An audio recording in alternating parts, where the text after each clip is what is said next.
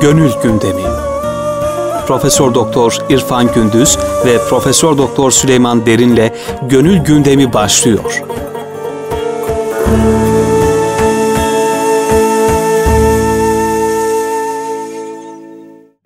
Erkam Radyomuzun pek kıymetli dinleyicileri yine bir gönül gündeminde sizlere beraber olmaktan dolayı Rabbimize hamdü senalar ediyoruz. Birbirinden güzel konularla muhterem hocamız Profesör Doktor İrfan Gündüz hocamız katkıda bulunuyor sağ olsunlar.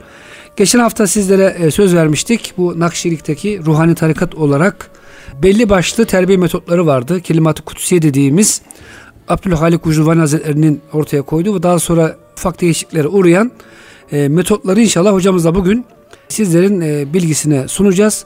Hocam hoş geldiniz. Hoş Öncelikle. bulduk. Nasılsınız? Bulduk. İyisiniz inşallah. Elhamdülillah. Teşekkür ediyoruz. Allah versin. Değerli dinleyicilerimize de saygılarımızı sunuyoruz. Eyvallah. Hocam şimdi geçen hafta söz vermiştik e, kıymetli dinleyicilerimize. Çünkü e, genelde Nakşi bir kültüre de hitap ettiğimiz için tahminim heyecanla bekliyor dinleyicilerimiz. Hocam ilk şeyimiz hangi madde? Şimdi şöyle diyelim biz. Bahattin Nakşibend Hazretleri diğer tarikatların nihayeti bizim tarikatımızın bidayetidir diyor. Esasında biz tarikatları ikiye ayırdık. Bir ruhani tarikatlar, evet bir nefsani tarikatlar. Şimdi nefsani tarikatlarda riyazat, efendim e, az yemek, az uyumak, hı hı. az konuşmak gibi nefsi büyük mücahederlerle, gayretlerle zayıflatıp esas bedende ruhun egemenliğini sağlamak. Evet. Ruhani tarikatlarda da bak nefsani tarikatlar hani sonu diyoruz ya. Evet. Nefsi işte başlayacaksınız emmareden ta kamileye getireceksiniz. Ondan sonra ruha başlayacaksınız. Evet. O yüzden diğer nikah tarikatların nihayeti bizim tarikatımızın bidayetidir derken Bahattin Nakşibend Hazretleri'nin ifade ettiği nokta bu. Neticede ruhun hakimiyetini sağlamak. Yani hocam şöyle Ruhani tarikatlarda da e, e, nefisle uğraşmadan ruhu kuvvetlendirmek. Hocam burada bir gerçeği ifade ediyor esasında Bahattin Nakşibend Hazretleri. Yani bazıları övgü gibi anlıyor sadece. Hani yani başkanın tabii, bittiği yerde yani bu, biz başlıyoruz. Yani o, övgüden yok, çok. Bu, hayır bu bir e, metodolojik evet, şeyi meto, söylüyor. Metodolojinin birbiriyle olan ilişkisini evet. gündeme getirme açısından yani önemli. Diğer tarikatlar diyor nefsiyle işini görür ondan sonra başlar. Tabii, Gelişimi biz onu ciddiye almayız. nefsani tarikatlar da muhterem tarikatlardır. Onların tabii ki, usulü tabii de hocam. terbiye metodu da öyledir. Çünkü Cenab-ı Hak Kur'an-ı Kerim'in pek çok yerinde nefsini ve arzularını yenen nene Allah iki tane cennet vaat ediyor. Evet. Orada nefsin arzularını yenmek. Bütün mücahede, mücahede ayetlerinde cahidu bi emvalihim ve enfusihim var. Evet hocam. Dolayısıyla böyle bunları birbirleriyle bir sanki e, karıştırmak gibi. Karıştırmak, yarıştırmak doğru değil. Ama biz Eyvallah. burada bugün ruhani tarikatları genellik geçen anlattık. Ama bugün e, ruhani tarikatların en önemlilerinden, en köklülerinden Nakşibendiye tarikatının prensipleri. Bu tarikatta 11 tane temel esas var. Bu temel esasların 8'i Abdülhalik Gucduvani tarafından tespit edilmiş. Buna üç tane Bahattin Nakşibend tarafından ilave edilmiş 11. Ayrıca yine Bahattin Nakşibend Hazretlerinin yani bunlara ilaveten bir e, üveysilik bir de rabıtayı, hı hı. sohbeti ve rabıtayı evet buna ilave etmiş.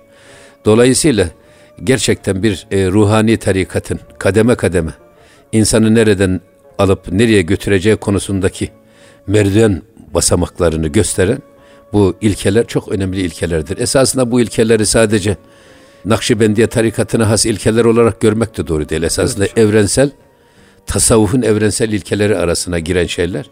Fakat bunlar daha işi hem sistematik yapmışlar hem daha e, böyle özümseyerek ve özümseterek, benimseyerek ve benimseterek anlatmaya çalışmışlar. Bana göre bugünkü sohbetimizin konusu bu 11 prensibi böyle e, belli kademelerle İnşallah. anlatmak. O zaman hocam ilk şeyimiz hangi olsun? Vukufu Tabi buna girmeden başlayalım. önce yalnız mesela. Var mı hocam başka bir ilave Yok şey var. Şimdi bütün tarikatlar için öyle ama ruhani tarikatlara girmeden önce hatta bu prensiplere girmeden önce üç tane temel şart arıyor Bahattin Nakşibend. Evet hocam. Bir tanesi mahviyet. Hmm. Yani insan kendi bencilliğini, kendi varlığını imha edecek. Ben yok. Hatta bizde yok. Ya Allah var. Ya. Yani Allah bes, baki, heves. Bu bir anlamda da esasında insandaki benliği kırarak mütevazu ve alçak gönüllülüğü ahlaken yerleştirmek. Egoyu hocam. Tabi e, şey, egoizmi, bencilliği, efendim narsizmi ortadan kaldırmak.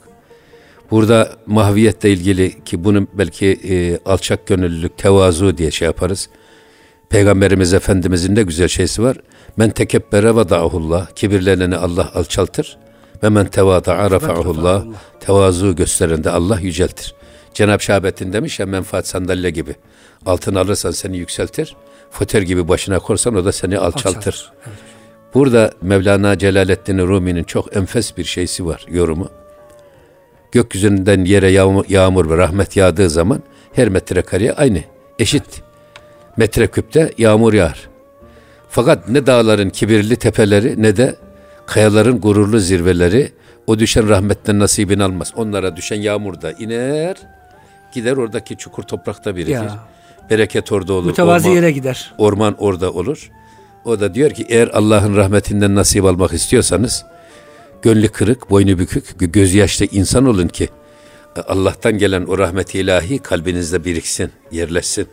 Eğer böyle burnu buluttan su içer gibi, oklava yutmuş gibi dolaşırsanız eğer, o sizin üzerinize de düşen rahmet gider, o mütevazi kalplere dağılır. Size hiç isabet etmez diyor. Hocam o zaman şöyle diyelim, bazı maalesef tarikat erbabı insanlar hocam, tarikata girdik diye bazen böyle hani havaya girenler de oluyor. Yani nefsi yok etmek için girilen tarikatta nefis hocam şişmeye başlıyor. Evet. Ben işte şu oldum, işte, bu oldum, abi oldum burada falan Nasret, filan. Nasrettin Hoca'nın çok güzel bir şeysi var. Bir ceviz ağacının altında yatmış, uyuyormuş. Bakmış ceviz ağacının ufacık bir meyvesi var. Sonra kafasını yana çevirmiş. Başta bir kabak. Kabak ağacında kocaman bir meyvesi var. Demiş ya Rabbi hikmetinden sual olunmaz ama senin yerinde ben olsam demiş cevizi buna verirdim. Bu, bu kabağı da cevize verirdim de o sırada başına bir ceviz düşmüş. Aman tövbe ya Rabbi demiş. Ya şimdi düşen kabak olsaydı. Eyvallah hocam. Sonra sordum demiş cevize senin meyven niye bu kadar küçük? Ya. Ben çok gururlu kibirli bir ağacım demiş. Havada göğüm yani Allah bu gurur ve kibirimin cezası olarak bana meyvemi ufacık verdi. Kabuğunu çok acı verdi. Kırılmadan yenmem. Evet. Dayaksız indirilmem. Topukla indirirler diyor. Sonra diyor kabağa sordum diyor. Seninki niye böyle? Vallahi ben mütevazi yanağı yerde bir bitkiyim. Çiçekte bir ben bunu taşırım. Ondan sonra bütün o büyük kabağın hepsini toprak, toprak taşır. taşır. Bana ne hiç güzel. yüklü olmaz. Allah bana tevazumun mükafatı olarak bunu verdi.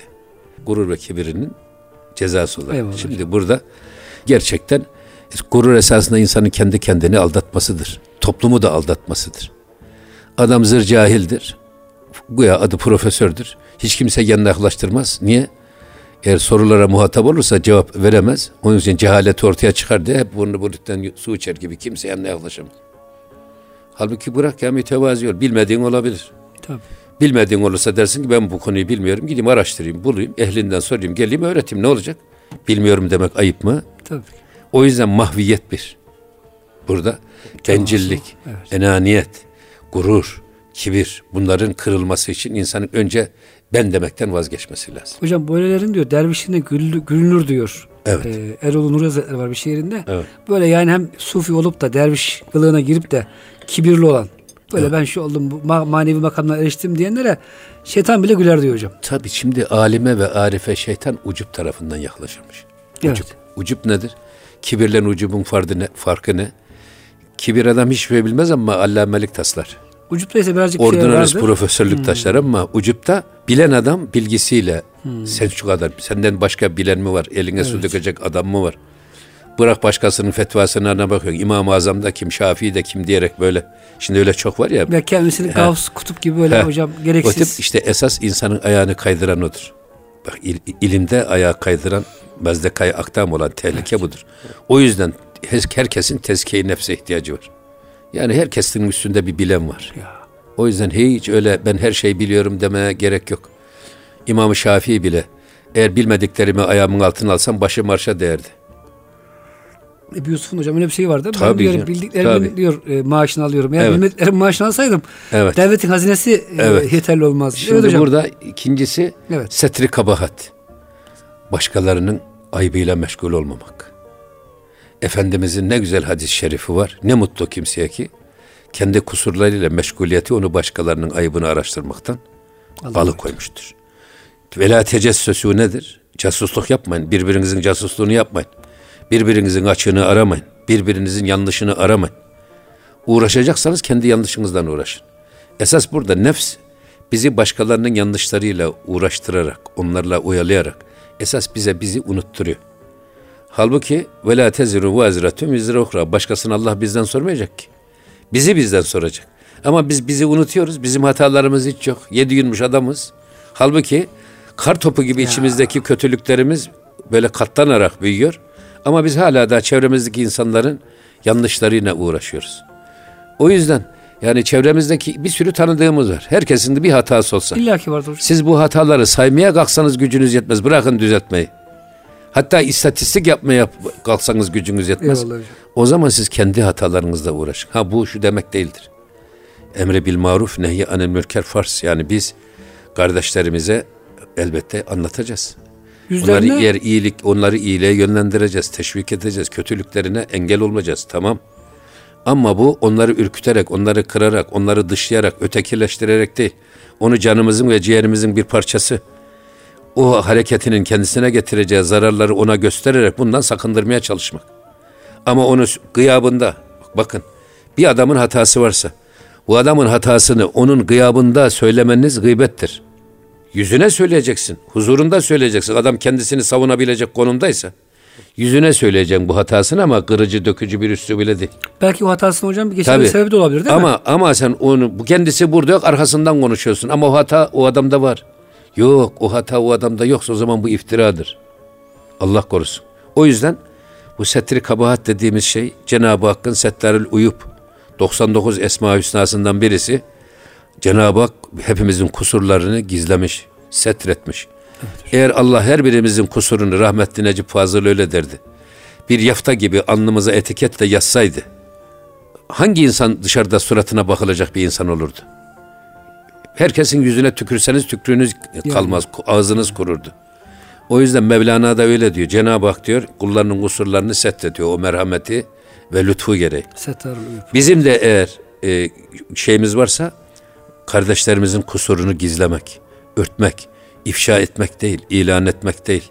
Onun toplumdaki yerini küçültmek için onu aleniyete dökmek değil, reklam verir gibi ilan etmek değil. Gücümüz yetiyorsa o kardeşimizi alırız karşımıza, güzel güzel anlatırız. Ya bu yanlış yapma bak bu yanlış sana yakışmıyor. Senin kredini düşürüyor, itibarını zedeliyor. Tamam. O yüzden e, Mevlana diyor ki eğer Cenab-ı Hak her haramın cezasını içki, içki içmek gibi olsaydı, içki için nasıl sarhoş oluyorsa, kibirli davranan sarhoş olsaydı, kıskanç, haset sarhoş olsaydı, efendim işte demin söylediğimiz suizan sahibi sarhoş olsaydı, Dünyada ayık insan kalmaz. dünyada ayık gezen bir tek insan bulamazdınız. Evet, Herkes yerlerde sürünürdü. Ha o zaman Allah'ın merhametine ve keremine bakın ki Allah suçlarımızı gizlemiş. Bizim de kardeşlerimizin suçlarını gizlememiz lazım.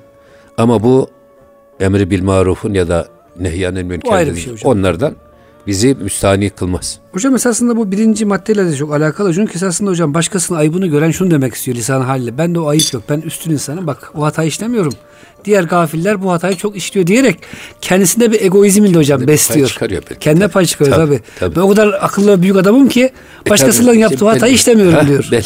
Eyvallah hocam. O yüzden zaten e, burada mahviyet birincisi, mahviyet bu e, Bahattin Nakşibend Hazretleri'nin üzerinde çok durdu.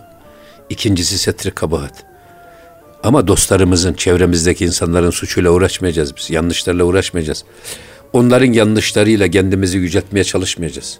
Ya Halbuki kendi yanlışlarımızı düzelterek biz onlardan kurtulmaya Hocam çalışacağız. Allah Resulü genelde biliyorsunuz bana ne oluyor ki şöyle şöyle iş yapan insanları görüyorum diyerek Tabii. genele konuşuyor. Yani özelde kimseyle işi yok. Tabii. Peygamberimizin derdi o hatayı düzeltmek. Evet bir Şahısları üçüncüsü- rencide etmek evet. değil. Evet. Bir buyurun hocam. üçüncüsü de bak bu terki hubbüt dünya. Evet. Dünya sevgisini terk. Tabi burada aslında bütün peygamberler Cenab-ı Hak niye göndermiş? Kitapları niye göndermiş? İnsanlarla dünya arasındaki mesafeyi akort etmek için. Evet. Mevlana böyle gidiyormuş yolda Selahaddin Zerkubi ile. Bakmış orada köpek yavruları oynaşıyorlar. Sonra demiş ki Selahaddin Zerkubi "Ya Efendi Hazretleri demiş şu köpek yavruları bu enikler bizim dervişandan daha çok birbirlerini seviyor. Nasıl da güzel oynuyorlar şunlara bir bakın. Sonra Mevlana orada bir kemik parçası bulmuş. O oynaşan köpeklerin ortasına atınca köpekler başlamışlar boğuşmaya. İşte dünya bak insanlar bugün birbirlerini yiyorsa, birbirlerini çiğniyorsa, sömürü yapıyorsa, işçinin hakkını işveren çalıyorsa, tüccar müşterinin hakkını gasp ediyorsa, yani bir sürü şeyler var. Çok hocam detaylar. O zaman bütün bunların hepsine bakarsanız bazıları diyorlar ya din sömürünün aracıdır. Yani adam zenginler dünyadayken cennette yaşayacaklar, hurilerle yaşayacaklar. Fakirlere de ya siz sabredin Allah size e, sabredecek, verecek ahirette diye uyutma politikasıdır diyorlar.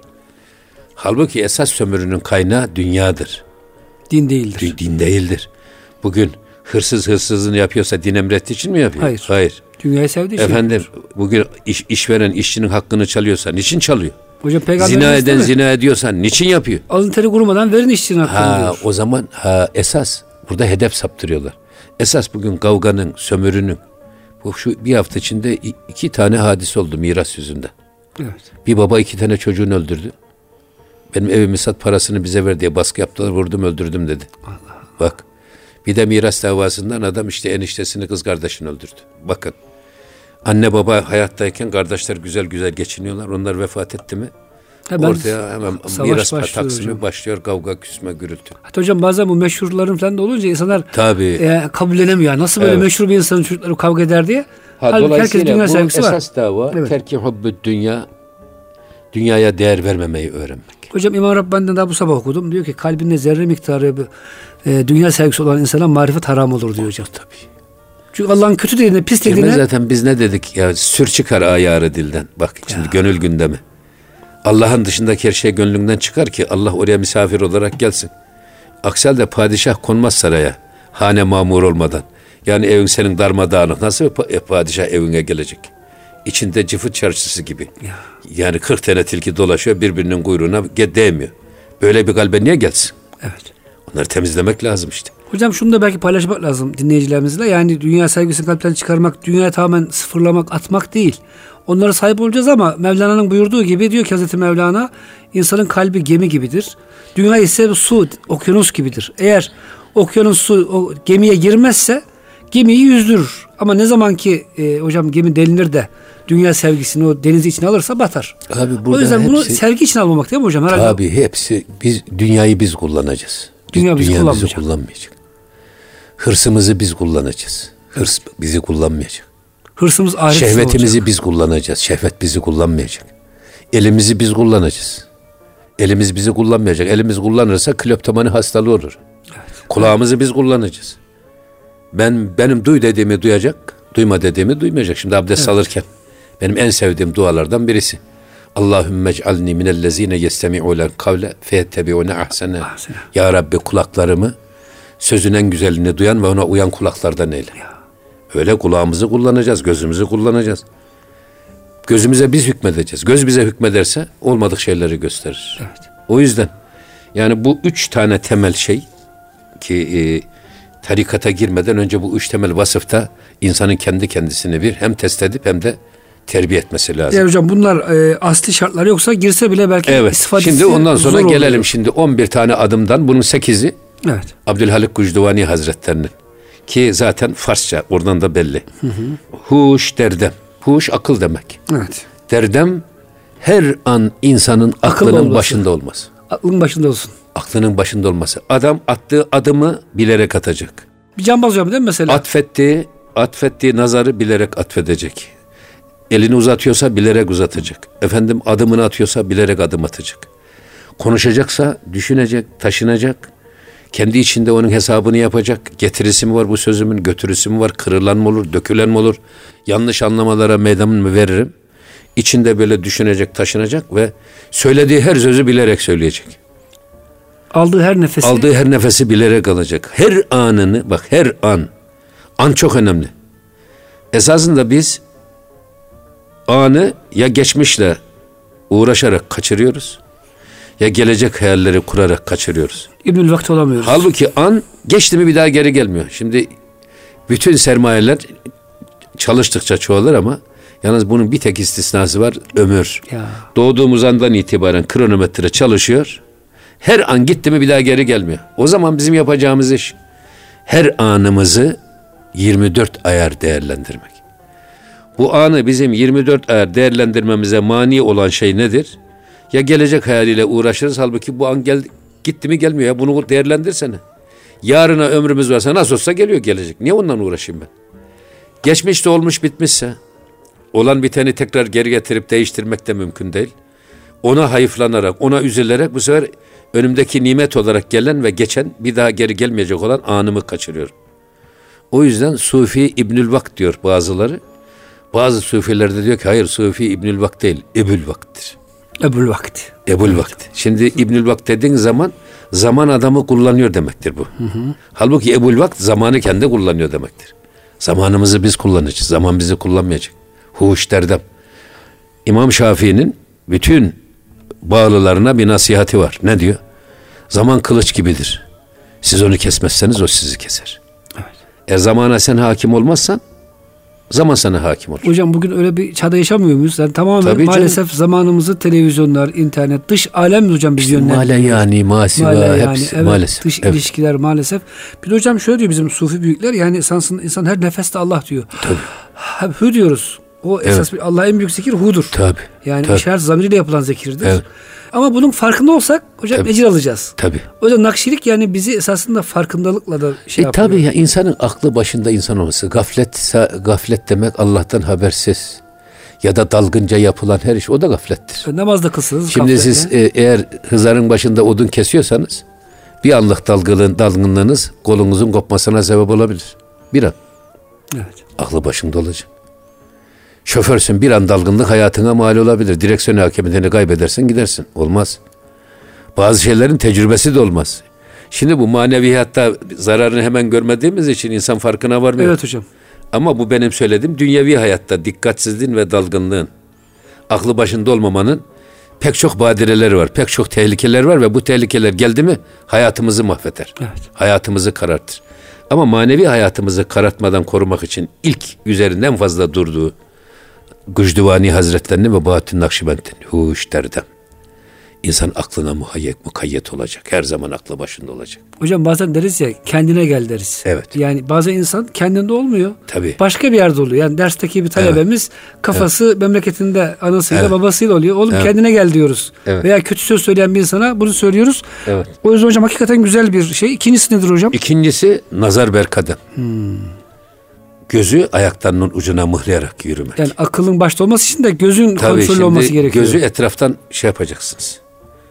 Alıkoyacaksınız. Yoksa gözün e, ne kadar görme alanı ne kadar genişse insan bedeninden bedeninden alıp dağıttığı enerji de dikkatli o kadar fazladır. O kadar fazla. Dolayısıyla insanın motive olabilmesi için, aklı başında olabilmesi için gözüne hakim olması lazım. Mevlana diyor ki insan gözden ibarettir, gerisi leştir diyor. Gözler yalan söylemez. Şimdi göz deyip geçmeyeceğiz biz. Nazar. Bugün belki hocam en çok israf ettiğimiz enerji göz enerjisi. Tabii göz enerjisi. En çok belki hocam hiç çok yerden yere günaha girdiğimiz şey de gözlerimiz. E tabii yani insan o yüzden dikkatini dağıtmamak. Aklı başında olarak yoluna devam etmesi için onun sürekli ayak ucuna bakarak yürümesi. Bu yani dışarıdayken mesela nasıl namazda da biz gözümüz sağda solda gezerek namaz kılarsak ne kadar aklımız başımızda olur? Tabii. Ya da gözümüzü tam e, secde noktasına mıhlayarak kılarsak namazı o zaman aldığımız namazdan feyiz ve bereket ne kadar fazla olur? Bunu kestirmek lazım. Hocam Bursa Ulu Camisi'nde hattatlar iyi namaz kılamaz. Duvarlardaki güzel hatlar ister istemez ha, dikkat gözleri çek. dikkati çeker diyorlar. Şimdi burada tabii nazar üzerinde biraz durmak lazım. Şimdi Peygamber Efendimiz innen nazrete sihamun mesmumun min sihami iblis. Harama her bir bakış şeytanın zehirli oklarından bir oktur. Her bakışınız gönlünüzde bir kara leke bırakır. Şimdi ruh gönlümüzde yerleşmiş. Her baktığımız haram onun bu lambanın ışığı var. Lamba şişeleri olur diye evvelce. Evet hocam. Lamba şişesinin etrafı yavaş yavaş istenir. İsleniyor. Her baktığın haram. Şimdi öyle bir noktaya geliyor ki lamba tamamen zifiri bir ist olmuş. Bunun temizlenmeden, camı silinmeden tekrar aydınlatması mümkün değil. Aynen onun gibi ama içeride lamba yanıyor. Ruh var. Ama dışarıya hiçbir ısık hüzmesi, ışık hüzmesi, nur çıkmıyor. Onun için nazar çok önemli. Mesela nazarla eğitim olur mu derseniz, Peygamber Efendimiz Gundak'taki bebeği bile görse o sahabe oluyor. Evet. Ama Gundak'taki bebek peygamberimizi görse sahabi olmuyor. Neden? Peygamber Efendimizin nazarı sanki böyle bir bakırı altına çeviriyor bir anda. Evet. Öyle bir nur, öyle bir nazar var. Kamil insanların, kamil mürşitlerin nazarları huzurlarında bulunan müridanı güneşin ham meyveyi olgunlaştırdığı gibi olgunlaştırılmış. Ve böyle çok mana büyüklerimizle muhatap oldum. En keskin yerleri gözleri. Gözlerine bakamıyorsun. Zaten baksan edepsizlik korur ama bakamıyoruz ha. İnsan merak ediyor. Evet hocam. Sanki içimizi delen bakışlar. içimizi yakan bakışlar. Hatta Öyle hocam bir... negatif olarak da nazar biliyorsunuz hani e, deveyi e, şeye kazana insanı mezara derler. Ama zaten oralarda. şimdi hipnotizma diye Tabii. bir ilim çıkmış. Hipnoz. Ya hocam bazı, bazı sana zaten bunlar hepsi evet. evet. şeydir yani. İsabeti ayn. Tabii hocam İsabeti hadiste var bunlar. Evet. Şimdi burada biz esas tabii işin bu tarafına girmeden nazar ber kadem. Dikkatimizi çevreden kopararak kendi içimize yöneltmek. Aklımızın başında olmasını sağlamak. Gafletten kurtulmak için dikkatimizi dağıtmamak. Nazar ber kademde bu. Hocam bir noktada değinmek istiyorum yani yeri gelmişken. Bugün maalesef bu televizyonlar, bu ahlaksız diziler. Evet hocam babaannelerimizin tesbih olurdu. Allah derlerdi. Şimdi maalesef hocam şunu görüyorum. Yaşlı emekli pek çok e, kardeşlerimiz, abilerimiz, teyzelerimiz ellerinde bir kumanda oluyor hocam. Yani ya e, onlar dahi hocam dizi seyrediyorlar. Süleyman'cığım şimdi aklıma geldi bizim. Biz Esenköy'de, Yalova'da şeye gittik. Böyle bir hafta arkadaşlarla beraber. İlahiyat Fakültesi'nde asistan arkadaşlar. Eyvallah hocam. Çınar altında Esenköy'de oturuyoruz. Yatsı ezan okunuyor. Dedi hocam ya hadi bak ezan okudu namaza gidelim. Yok dedi. Hocam siz buyurun gidin. Dallas başladı dedi. Namazın gazası olur, Dallas'ın gazası olmaz dedi. Ya hocam. Fetvayı da veriyor. Kaç sene önceki hadise. Neyse yani esasında min husni İslamil mer'i terkühü ma la yani. Eyvallah hocam. Kişinin faydasız iş, faydasız söz, faydasız amel, amel, faydasız nazar bunlardan kendisini uzak tutması ahlakının güzelliğindendir ve tasavvufi manada hocam tabii, kemale de ermesinin tabii, en tabii, hızlı yoludur. Tabii, yol. Şimdi burada nazar berkademi de anlattık. Hocam o zaman şöyle bir kısa ara verelim isterseniz. Bu eğer nazar berkademle alakalı tabii. söyleyecek bir şeyiniz yoksa hocam. Kısa bir aradan sonra muhterem dinleyicilerimiz tekrar beraber olacağız. Muhterem hocamız bize çok güzel bilgiler veriyor. Nakşilik'teki bir ruhani tarikattır. E, Kelimat-ı Kutsi dediğimiz o önemli prensipleri bize aktarıyor. Bizden ayrılmayın lütfen. Erkam Radyomuzun pek kıymetli dinleyicileri Kısa bir aradan sonra tekrar sizlerle beraberiz. Muhterem hocamız İrfan Gündüz Bey bizlere e, kelimat kutsiye Nakşiliğin önemli prensipleridir. E, üçüncüsünü hocam e, herhalde söyleyeceksiniz evet. şimdi. Üçüncüsü seferder vatan. Seferder vatan evet. Bu vatanda yolculuk demek. Sefere çıkmak. Hangi vatan? Şimdi burada seferder vatan esasında şu. Şimdi biz bir bitkiyi siz toprağını değiştirirseniz bu alıştığı bu topraktan başka bir toprağa götürürsen o daha verimli olur. Şimdi seferder vatanı bana en iyi anlatan Peygamber Efendimizin bir hadis-i şerifi. Sizden önceki peygamberler döneminde diyor bir kişi 99 kişi öldürmüştür Riyazü Salihinde. Evet hocam çok güzel bir hadis-i şerif. Efendim bu adam gidiyor kapı kapı dolaşarak. Hoca efendilerden fetva soruyor. Benim tevbem kabul olur mu diyor. Gidiyor bir Hristiyan rahibe. Anlatıyor böyle böyle olmaz diyor. Sen 99 kişi öldürmüşsün onu da öldürüyor. Oluyor 100. 100. Sonra tekrar arıyor bir Hanif dinine mensup bir alime rastlıyor. O diyor ki bak beyefendi diyor. Tevbe etmek kuldan, kabul edip etmemek Allah'tan. Ve biz kabul eder ya da etmez deme makamında değiliz. Evet. Bir de sen tevbe edeceksin diyor biz. Bu tevbenin diyor hani tevbe-i nasuhun üç tane temel şartı var. Bir, yaptığın işten derin bir pişmanlık duymak. Evet. İki, bir daha işlememeye azmen, cezmen Kastetmek. karar vermek. Hı. Ve bir daha asla bu kötülüğe tekrar dönmemek. Tevbe nasuh. Evet. Sen bunu nasıl bir tevbe et? Bir de diyor senin yaşadığın çevre kötü insanların yaşadığı çevredir. Onlar seni hep kötülüğe yönlendiriyorlar, Orayı teşvik ediyorlar, et. seni etkiliyorlar. Hmm.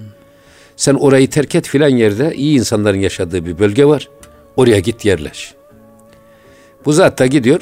O zaman milletin eşyası böyle tırınan kamyondan giden cinsinden değil. Berduş yatağı sırtında. Alıyor. Allah. Giderken tam yarı yolda vefat ediyor. Şimdi Cehennem melekleri geliyor bu yüz kişinin katili bunu cehenneme Cehennem götüreceğiz. Atalım. Cennet melekleri geliyor diyor ki bu adam öyle bir tev- derin tevbe etti ve bu yüzden annesini babasını hatıralarını bütün sılay rahmini kopararak oraları kötü insanlar yaşıyor diyerek oradan ayrıldı. İyiler tarafına doğru giderken yolda vefat etti. Ölçelim diyorlar. Bu adam hangi tarafa yakınsa onu o tarafa götürelim. Hatta o sırada anlaşamıyorlar. Cebrail aleyhisselam Geliyor hakem tayin ediyorlar. Evet. Cebrail aleyhisselam ölçüyor. Tam adam gelmiş, tam ortadan bir adım iyiler tarafına adım atmış. Hatta bir de diyorlar ki esasında bu adam yok bir adım kala iyiler tarafına bir adım kala vefat etmişti. Ama diyor Cenab-ı Hak o tövbesindeki samimiyeti yüzüsü hürmetine onu bir adım yaklaştırdı. Evet. Ve adam cennete gitti. Şimdi burada esas çevre psikolojisi dediğimiz hadise çok önemli. O yüzden e, adam kendi memleketinde eğer biraz da köklü sülaleye mensupsa çok gururlu kibirli oluyor. Oo benim arkam çok kalabalık. Dayısı var, akrabası Heh. var. Ama bir de bunun getirdiği işte el istinazü bin nas alametül iflas. Koca sülale olunca her gün düğün oluyor, cenaze oluyor, hastalık oluyor, sünnet düğün oluyor. Öğrenciysen eğer onlara gitmekten bağa gelen bağa su geldi, tarlaya su geldi, bahçeye su geldi. Biz bunları hep yaşadığımız için biliyoruz. Evet hocam. Derse çok zaman tarladan geldiğimiz olurdu derse. Direkt tab- sulamışsın bağı, gelmişsin gece boyunca bağı sulamışsın, gündüz okula. Böyle bir öğrencinin başarısı ne olur? Ya. Halbuki hicret etmesi lazım. İşte Öğrencinin de seferder vatan dediğimiz bu. O yüzden kendi bölgesinden çıkıyor. Adam gidiyor gurbete yalnızda. Ahmet Yesevi Hazretleri diyor ki 116 halifesine aman ha gurbete gidin, aman ha gurbete gidin. Gurbete giden Allah'a daha yakın olur. Dünyalık açısından da daha da zengin olur. kullardan da biraz uzak olur Çok hocam. enteresan bir şey bu. Geliyorsunuz muhacirler, göçmenler, yerlileri geçip gidiyor ve o şehrin hakim onlar oluyorlar. Evet. Neden muhacir zengin oluyor? Muhacirin bir defa böyle geniş kalabalık sülalesi yok. Para harcayacak şeysi kaynağı bir defa az. Eyvallah. Bir kendi var bir de kendi ihtiyaçları var. Ailesi var neyse. Heh, bir de lan gurbete gitti orada da adam olmadan Demesinler bir baltaya diye. sap olamadan döndü demesinler diye de canhıraş çalışıyor. Bu utanç onu motive ediyor. O yüzden gurbete gidenler daha zengin oluyorlar.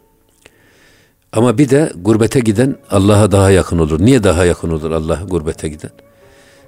Orada Kalbi kırık da olur değil mi hocam? yalnızlık var, Ya. yardımsızlık var. O yalnızlığın verdiği bir şekilde bunu bir taraf bir, bir, bir şekilde silmesi lazım. Ve la tahzen innallaha ma'ana. O zaman yalnızlığını Allah'a yaslanarak, ona dayanarak, ona güvenerek götürüyor. Bu da onun dindarlaşmasına Zaten hocam bu oluyor. sözde peygamberimizin ayet-i kerime Tabii canım. e, hicret esnasında söylediği Söylediği söz. yani üzülme Allah bizimle beraber. Tabii. Belki arkamızda akrabalarımız, ordumuz yok ha, ama ha. Dolayısıyla zaten akraban olsa da, ordun da olsa da esas e, Allah'ı ardına alamazsan, Allah'ı aklına alamazsan, ya ne fayda. onun nusratını, lütfunu yanına alamazsan hiçbir şey bir faydası yok. O yüzden bu e, seferder vatan dediğimiz gerçekten esasında şeyh aramak için Yapılan seyahatler. bizi terbiye edecek, yetiştirecek, sözü, sohbeti etkili, ahlakı hamide sahibi, görür görmez bize Allah hatırlatan kamil, mükemmel ve mükemmel bir şeyh aramak için icabında diğer diğer dolaşmak. Ama bir anlamda da bizi kendi bulunduğumuz çevreden koparıp yepyeni bir salih insanların bulunduğu çevreye sokarak bizim daha çabuk ermemizi, daha Sağlamak. çabuk güzel insan olmamızı sağlamak. Mesela evde tek başımıza kıldığımız namazın bir derece sevap alıyoruz. Camide cemaate gidersek niye 27 derece sevap? Camide Müslümanlar birbirlerini etkileyerek, orada iyi insanlar birbirlerini etkiliyor ve iyilik çoğalıyor. İyilik bizi kuşatıyor. O yüzden cemaatte kılınan namaz bereketli. Burada da kendi çevremizden, yakın dostlarımızdan, arkadaşlarımızdan kopup yepyeni salih insanların bulunduğu bir muhite giderek orada çok daha çabuk terbiye olmak, daha çok eğitilmek, seferder vatan. Hocam bir de Şazelilik'te bir e, ben okumuştum. Orada yani seyahat de bir terbiye metodu. Yani müritler hocam başlarına bir herhalde olgun bir mürit vererek kasaba kasaba hocam seyahat ettiriyorlar. Yani biraz yol meşak yani alışsın, çeksin. O gittiği yerde yeni güzel insanlar tanışsın. Belki irşatta bulunsun, daha gafillere e, terbiyede bulunsun diye. Hatta diyorlar ki Şazeliler hocam, e, sufi su gibidir, durunca kokar. Hareket etmesi gerekir gibi böyle bir onların kendine Hayır, hayır Şazeliye'de tekke yok. evet. Şimdi tekkeler kapatıldığı zaman bizim herhalde Mahmut Celalettin dedi. Onun bir şiiri var. Asumandır kubbesi hep aktaran kandilleri. En ziya bahşa kanadili şems ile mahtır. Set olunmakla tekaya ref olunmaz zikri hak. Cümle mevcudat zakir cihan dergahtır. Allah. Şimdi Şazeli'de belli bir tekke mekke yok. Bütün yeryüzü bizim tekkemiz diyorlar. Evet. O yüzden seyahat ederek buldukları her yerde orada hemen kimi bulurlarsa orada Zikir sohbet halkası olur, zikir yapıyorlar, irşat yapıyorlar falan. E, bu esasında bu güzel bir şey esasında. Çünkü seyahatte sıhhat de var. Tabii hocam. Sefiru Yani. tasihu diyor Peygamber Tabii Efendimiz. yani farklı çevrelerde farklı şeyler. Hatta burada Tabii bir de şunu da şey yapmak lazım. Mesela seferder vatan filan da diyoruz. Mesela insanların yaptığı iş bile karakterlerini etkiliyor. Sadece çevre değil. Buna bugün fizyopsikoloji diyorlar. Evet. Adamın içinde yaşadığı muhitin insanı etkilemesi. Buna mimari psikolojisi de diyorlar mesela camiye girdiğin zaman caminin insanı götüreceği atmosfer, iklim, o etki. Mimari psikoloji. Bu da bir fizyopsikoloji. Evet. Bu sadece camiler için değil. Kiliselerinde, havralarında gidin hepsi böyle bir insanı dünyadan koparıp Allah'a, manevi alemlere doğru yüceltmek üzere hep planlanmış Evet. şeyleri. Ama burada Peygamber Efendimizin bir hadis-i şerifi var. O da benim çok dikkatimi çeker. Gurur ve kibir deve güdende, vakar ve tevazu koyun güdende olur. Şimdi çevre etkisi değil mi bu? Tabii. Niye deve güdende gurur ve kibir gelişiyor? Develerle hemhal olan adam develeşiyor. Deve sütü içiyor. Yüksek olduğu Deve için. he, yüksekten Hocam hiç deveye bindiniz mi? çok. Ben bindim de korktum minareye çıkmış gibi oluyor insan yani. Hiçbir Yani şeye insan devenin benzemiyor. sırtından dünyaya baktım herkesi küçük görüyor. Eyvallah hocam. Sonra kendini bir adam zannediyor. Bu. Ama koyunda da koyunlaşıyor adam. Koyun eti yiyor, koyun sütü içiyor. Koyunun özellikleri Hep başı önde oluyor hocam. Sonra tabii adam belinden aşağı olunca boyu onlara baktım yanağı yerde olması lazım. Onda da tevazu gelişiyor. Eyvallah. İşte bu seferder vatan kendi muhitimizde ev danası öküz olmaz derler. Siz ne kadar büyük adam olursunuz olun kendi memleketinizde babanızın da nezdinde annenizin nezdinde siz o sokakta da böyle kısa dondan oynayan çocuksunuz. Hocam İmam Azam'ın annesi arada bir dermiş ki İmam Azam'a falanca bir kassas vardı. Ona falanca şey bir soru ver dermiş. Yani kendi o dünyanın e, bir hukuk dehası ondan değil de falanca kassastan İşte öyle. fetva istermiş. Ö- öyle yani bu iş. O yüzden seferder vatanda bu. Hocam bir de Yanı Sefer Dervatan'ın kendi içimizde bir yolculuk tarafı da var. E, tabii zaten Seyri esas, sülük diyoruz hocam. es- esas o biraz daha ileri kademede. Batıni olarak değil mi? İleri kademede o içimize yolculuk. Zaten Evet. şimdi nazar gözümüzü ayağımızın ucuna mıhladık. Aklımız başımızda. E, ondan sonra bir de kendi arkadaşımızı, esimizi, dostumuzu, ailemizi terk, ediyoruz. Bunlar bizim gönül bağlarımızın, ilişkilerimizin en fazla olduğu alanlar. Buradan koptu mu insan bir tek kendisi kalıyor. O zaman içine dönmesi, kendine dönmesi, kendisiyle ilgilenmesi, Evet. kendi içine yolculuk başlıyor. O yüzden şey diyor ya Mevlana, bu zahir göz batın gözün tıkacıdır. Bu açık olursa iç gözün kapalıdır. Yani basar Bu gözünü kaparsan kapalıdır. iç Evet. gözün açılır. Bu kulak zahir kulağı batın kulağın tıkacıdır. Bu kulağın açık olursa iç kulağın kapalıdır. Evet. Bu kulağın kapalı olursa iç kulağın açılır. Evet. O yüzden tabii bu seferder vatanın bir şeysi de bu. Ama esas burada halvetler encümen. Hocam bu çok önemli bir prensip değil mi? Bu bütün tarikatlarda bugün melamilik diye gelmiş. Efendim e, halvetler encümen toplum içerisinde ama ya- yalnız yine de halvette olmak. Kalabalıklar arasında bile halveti yaşamak. Evet. Halvet ne demek? Yalnızlık. Bunu elin işte, gönlün oynaşta olması diye tarif ediyorlar. Evet. Elimiz iş yaparken gönlümüz Allah'tan gafil olmayacak. Efendim elin karda, gönlün yarda Yardım olması. olacak. Evet hocam. Bu halvetler öncümen kalabalıklar arasında, çarşının içinde bile Allah'la beraber olmak. Hocam Bahattin Akşepanzar'ın güzel e, sözü var. Bizim yolumuz diyor e, sohbettir. Çünkü halvette şöhret, şöhrette afet vardır. Yani şunu esasında yapıyor. Bazı hocam ben bir güzel kısa okumuştum. Bir ruhban, Hristiyan ruhbanı bir sene boyunca evinden dışarı çıkmıyor hocam. Küçük bir kulübesi var evde demeyelim. Ama her gün bir nohut tanesi yiyormuş. Bir yılda bir gün o nohutları yani birkaç çuval nohutu ıslatıp her, o çevredeki Hristiyan köylülerine birer tane dağıtıyor. Bir sufi gidip diyor ki ya diyor papaz efendi sen bir sene boyunca dışarı çıkmıyorsun. Nasıl dayanabiliyorsun bu kadar? Deyince şu cevap veriyor hocam papaz çok ilginçtir. Ya hocam oradaki şöhretin afetlerini gösteriyor bu. Ya diyor o bir gün bütün o köylülerin gelip belki 300-500 bir kilometre kuyruk oluşturup benden bir nohut dilenmeleri öyle hoşuma gidiyor ki. Bir sene boyunca o sevda ile hiç bu odadan çıkmıyorum. Sırf niye hocam? O şöhretin getirdiği yani o saygınlık falan filan. Bu diyor yani.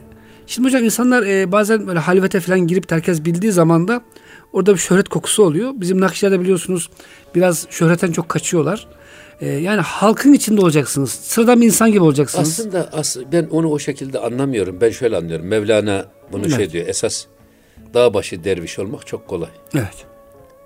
Yani dağ başında tek başınıza yaşarsınız. Orada kendinizle içinize yolculuk Allah'la yaparsınız. beraber olursunuz. Evet. kemale de erersiniz. Ama bu avara kasnak gibi hiç kimseye faydası olmayan sadece kendinize yönelik bir kemaldir bu. Evet. Halbuki bizim kemalimizden başkalarının da yararlanması lazım. Evet. Zaten e, uruç ve nüzül var ya, şimdi uruç ettik tamam. Kendimiz kemal erdik ama esas başkalarının da elinden tutup onları da yükseltebilmek için Evet. onların arasına inmemiz lazım. Nüzül de odur. İrşat makamı da öyle zaten. Evet. Dolayısıyla burada halvettir encümende ki o halvetteki e, şöhret filan insanın kendi kendisine narsizm kazanması. Ben erdim bak halvete de giriyorum. Erbain halvetine girdim çıktım filan gibi ama burada esas söylenilen mesela Mevlana o dağ başındaki derviş bir de kardeşi varmış o da kundura tamirciliği yapar. Onu ziyarete gelmiş bu ke- kerametini göstermek üzere mendilinin içinde süt getirmiş. Evet. Asmış dükkana. O sırada bir bayan gelmiş ayakkabısını tamir ettirecek. Ayakkabısını çıkarınca Gözü kaymış. bayanın topuğu kana kaymış. Topuğa gözü kayınca süt damlamaya başlamış mendilden. O zaman kardeş demiş ki bak kardeş demiş esas marifet dağ başında evliya olmak değil. Çarşının içinde evliya olmaktır. Evet. Hayatın içinde evliya olmaktır. İradeli. irade. Hayatın içinde derviş olmaktır. Hayatın içinde işini yapacaksın, gücünü yapacaksın ama bir an bile Allah'tan gafil olmadan. Esas bu işte. Evet. Halvet encümen dediğimiz toplumların içerisinde ama buna rağmen kendin halkla ama gönlün ve aklın Allah'la, hakla beraber olma şuurunu yakalamak. Huş derdemin de gayesi bu, nazar berkademin gayesi bu, sefer dervatanın gayesi bu. Bilahare bu anlayış zaten bütün tarikatlara alem olmuş. Mesela halvetiye celvetiye dönüşmüş. Evet. Halvetilik, halvetiliğe ağır veren, şey ağırlık veren bir tarikat halvete, uzlete, inzivaya. Ama Onlar sonra bile- bu celvetiye tarikatına dönmüş Aziz Mahmud Hüdayi Hazretleri vasıtasıyla. Evet. İsmail Hakkı Bursevi, Ömer celvet. Halvet hocam 40 kere erbayın çıkarmış bir çınar Evet. ağacının içinde Evet. diye bir rivayet var. Burada tabii halvete de ihtiyaç var Zaman zaman ama tabii ki. o halvete ihtiyaç kendimizi kemale erdirip Halk için kemali sadece kendimizde bırakmamak. Kazandığımız kemali başkalarını da aynı kemale götürmek üzere aralarına girip onların el- elinden tutarak onları da kemale götürmek. İrşat dediğimiz bu.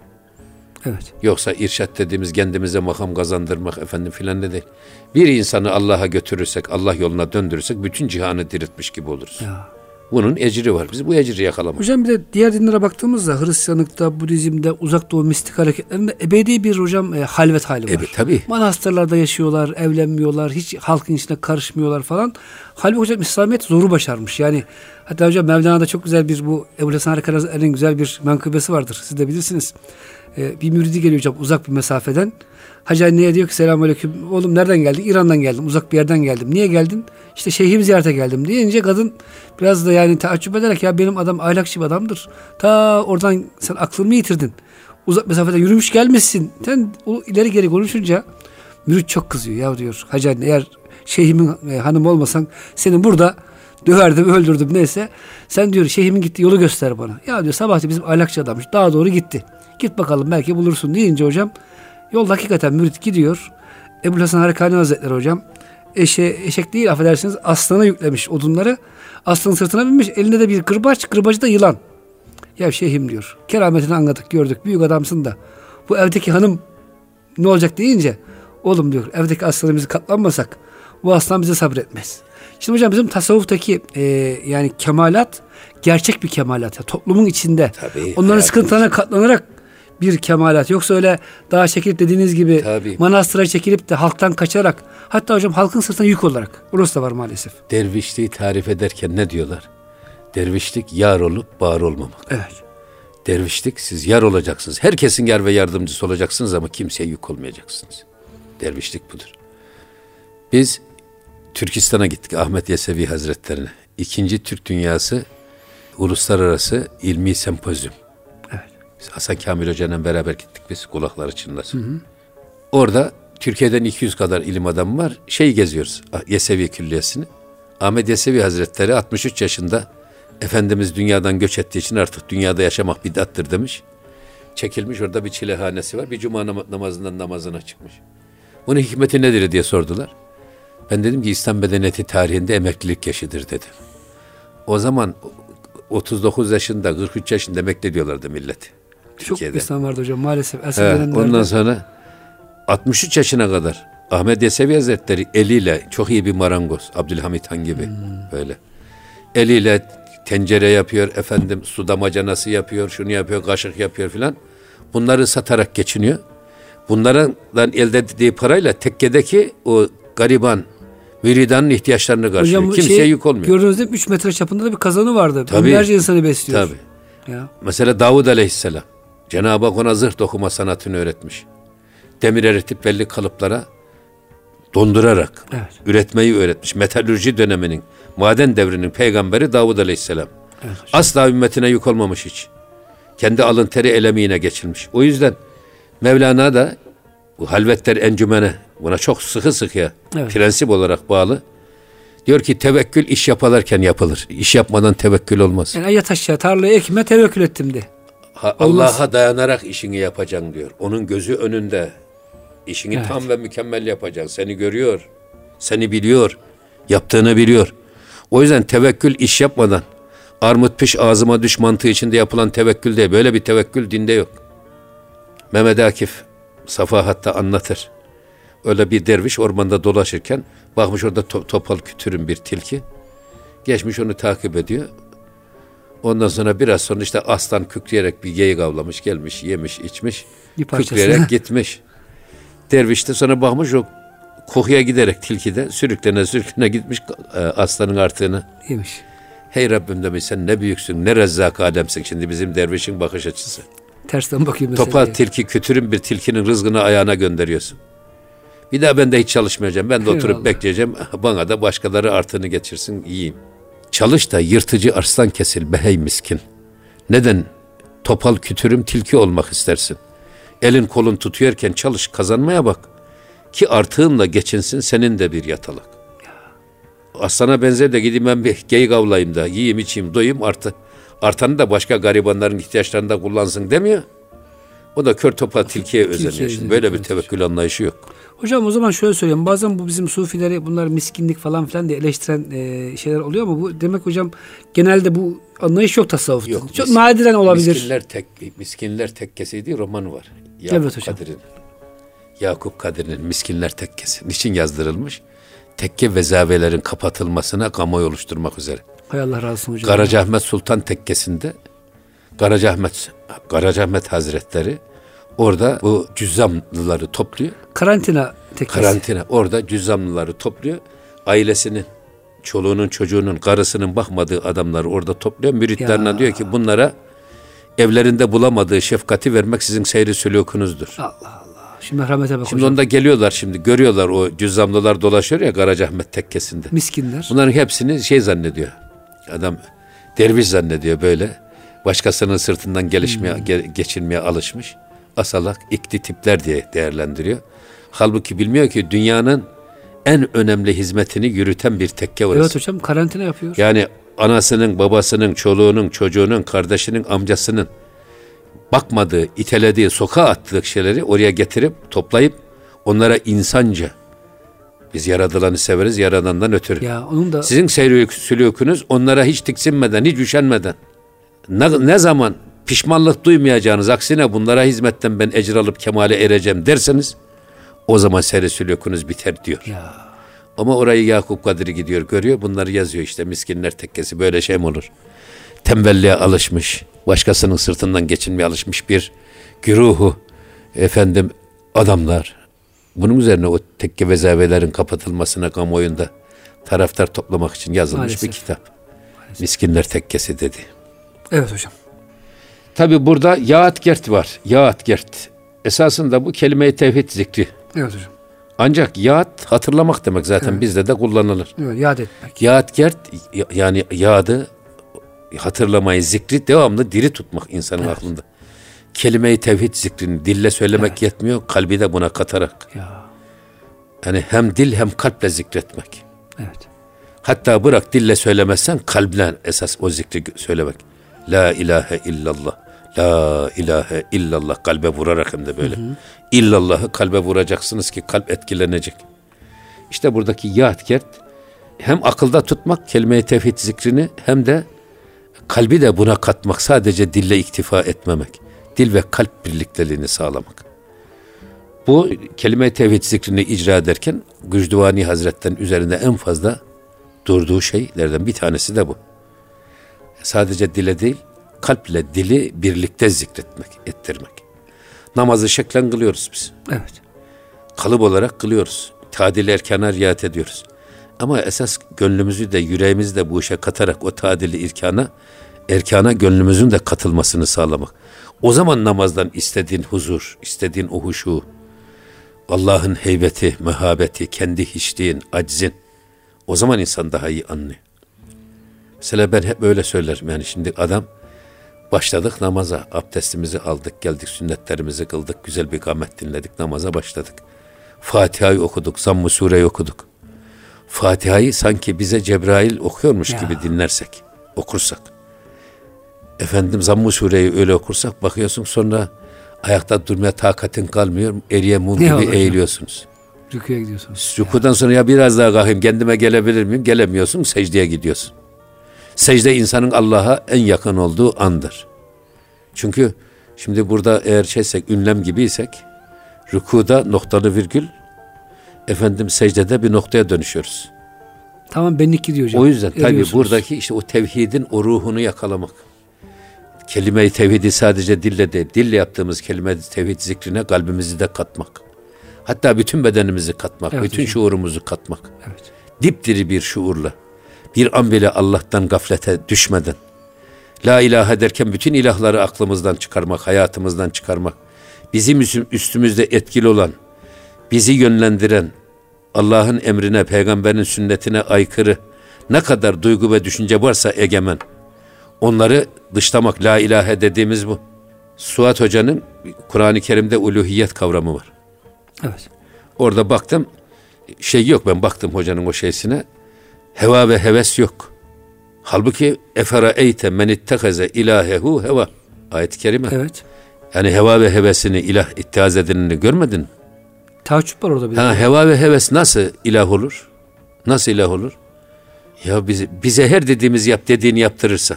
24 saat onun peşinden Onun, gidiyoruz onun hocam. peşinden gideriz. İşte odur esas. Yani heva ve hevesin ilah olması nedir? Nefsani arzularımız bizi yönetiyorsa, biz onların emrinde hareket ediyorsak, onların dediği gibi davranıyorsak işte bizim ilahımız o. O yüzden bu şeylerde çok dikkat etmek lazım. Yani sadece ilah diye böyle put aramaya gerek yok. Kâb ibn Malik Tebuk Savaşı'na gidemiyor. Soruyor Efendimiz ne diye gidemedin? Ya Resulullah bu savaş çok sıcak bir mevsimde çok uzak bir bölgeye yapılmıştı. Bense gölgeyle olgun meyveye çok düşkündüm. Ufacık iki tane Şimdi iki tane iki tane heves. Koskoca Kâb ibn Malik gibi bir sahabeyi Allah Resulü'nün emrinde icra edilen Tebuk seferinden alıkoyan engel nedir? Olgun meyve, Olgun meyve, gölge. gölge. Bunu bulamazsam endişem, yani bunları bulamayacağım endişesi benim savaşa gelmeme mani oldu. Aslında hep böyle. Esad Erbili Hazretleri Karılbet'e diyor ki bak diyor şuradan bak. Kelami dergahından Çamlıca'yı görüyor musun? Görüyorum. Şimdi diyor şu iki şehadet parmağını göz be- göbeklerin üstüne koy. Şimdi görebiliyor musun? Yok göremiyorum. Diyor görmemek ve göstermemek kusuru gözüne ait bir kusur değil. Heva ve hevesinin parmak uçlarını gözünden kaldırırsan Ya. dünyaları görürsün. Yok onlar gözün önüne gerilirse o zaman ufacık o en- heva ve heves sana dünya gibi hakikatleri göstermez olur. Heva ve heves bu esasında. Evet hocam. Dolayısıyla burada gerçekten yüreğimizin, gönlümüzün, efendim aklımızın bu işe katılarak Evet. Mesela şeyde e, vesbir nefseke ma'allezine yed'une rabbehum bil gadati vel aşiy Ya. yani o e, ve la ta'du aynake anhum Türüdü hayata dünya. Eyvah. Şimdi orada e, gece gündüz Rablarını zikreden insanlarla bir ve beraber olma konusunda Kendini nefsine zorla, bastır. sabret. Sabret, zorla. Evet. Onlardan bir an bile gözünü ayırma Hocam diyor nefis Allah. istiyor ki farklı yerlerde gezeyim. Hayır, Zengin canım, hayır rahat olan ortamlar. yerde geziyor Tabii, canım yani tabii. adam. Yani nefs rahatlık istiyor. Tabii. Canımın istediğini yapabileceğim bir yer alayım, orada bulunayım, orada dolaşayım. Böyle bir mantalite. Halbuki böyle başıboşluğa yer yok. İşte bu yadgert dediğimiz tevhid zikrinde çok önemli dikkat edilmesi gerekli olan bir husus. Hocam şimdi bayağı da bir konu işlemiş olduk. E, gönül gündemimizi biraz e, dinleyicilerimize kolaylık olsun diye şöyle bir özetleyelim. Hoş derdem dedik. Evet. Her vakti akıllı, aklı başında Aklı geçirmek. başında e, nazar berkadem dedik. Ayak ucumuza. Ayak ucumuza bakıp dikkatimizi sağa sola dağıtmamak lüzumsuz yerlere. Sefer dervatan dedik hocam e, seyahat etmek şeyhleri Şeyh aramak için. salih Bizi irşad edecek için. adam bulamak için. Evet hocam. bulmak için. Yat Güzel dedik. insanların yaşadığı yeri bulup onlarla hemhal olmak için. Hocam şöyle bir şey diyebilir miyiz? Mesela bir mahallede yaşıyoruz. O mahalle hakikaten e, dini hassasiyeti çok az. Bizim orada kimseye faydamız da yok. Hani insan irşad için gidebilir ama çoluğumuz çocuğumuz da negatif etkileniyor. Oradan hocam belki mahalleyi, evi değiştirmek bile Tabii ya. Söyledik. vatan. Tabii seferder vatan tabii. yani hocam değil mi? Aynı şey dedik ya bitkinin toprağını buradan alıyorsunuz, Evet. değiştiriyorsunuz. Öbür toprakta Evet. daha iyi oluyor.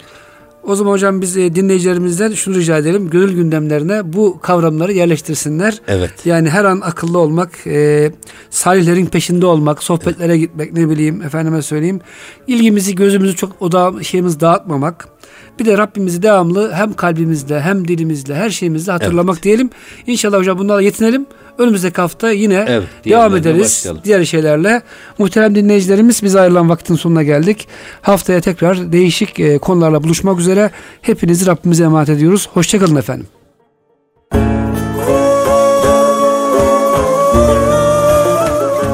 Erkam Radyo'da Profesör Doktor İrfan Gündüz ve Profesör Doktor Süleyman Derin'le Gönül Gündemi programını dinlediniz.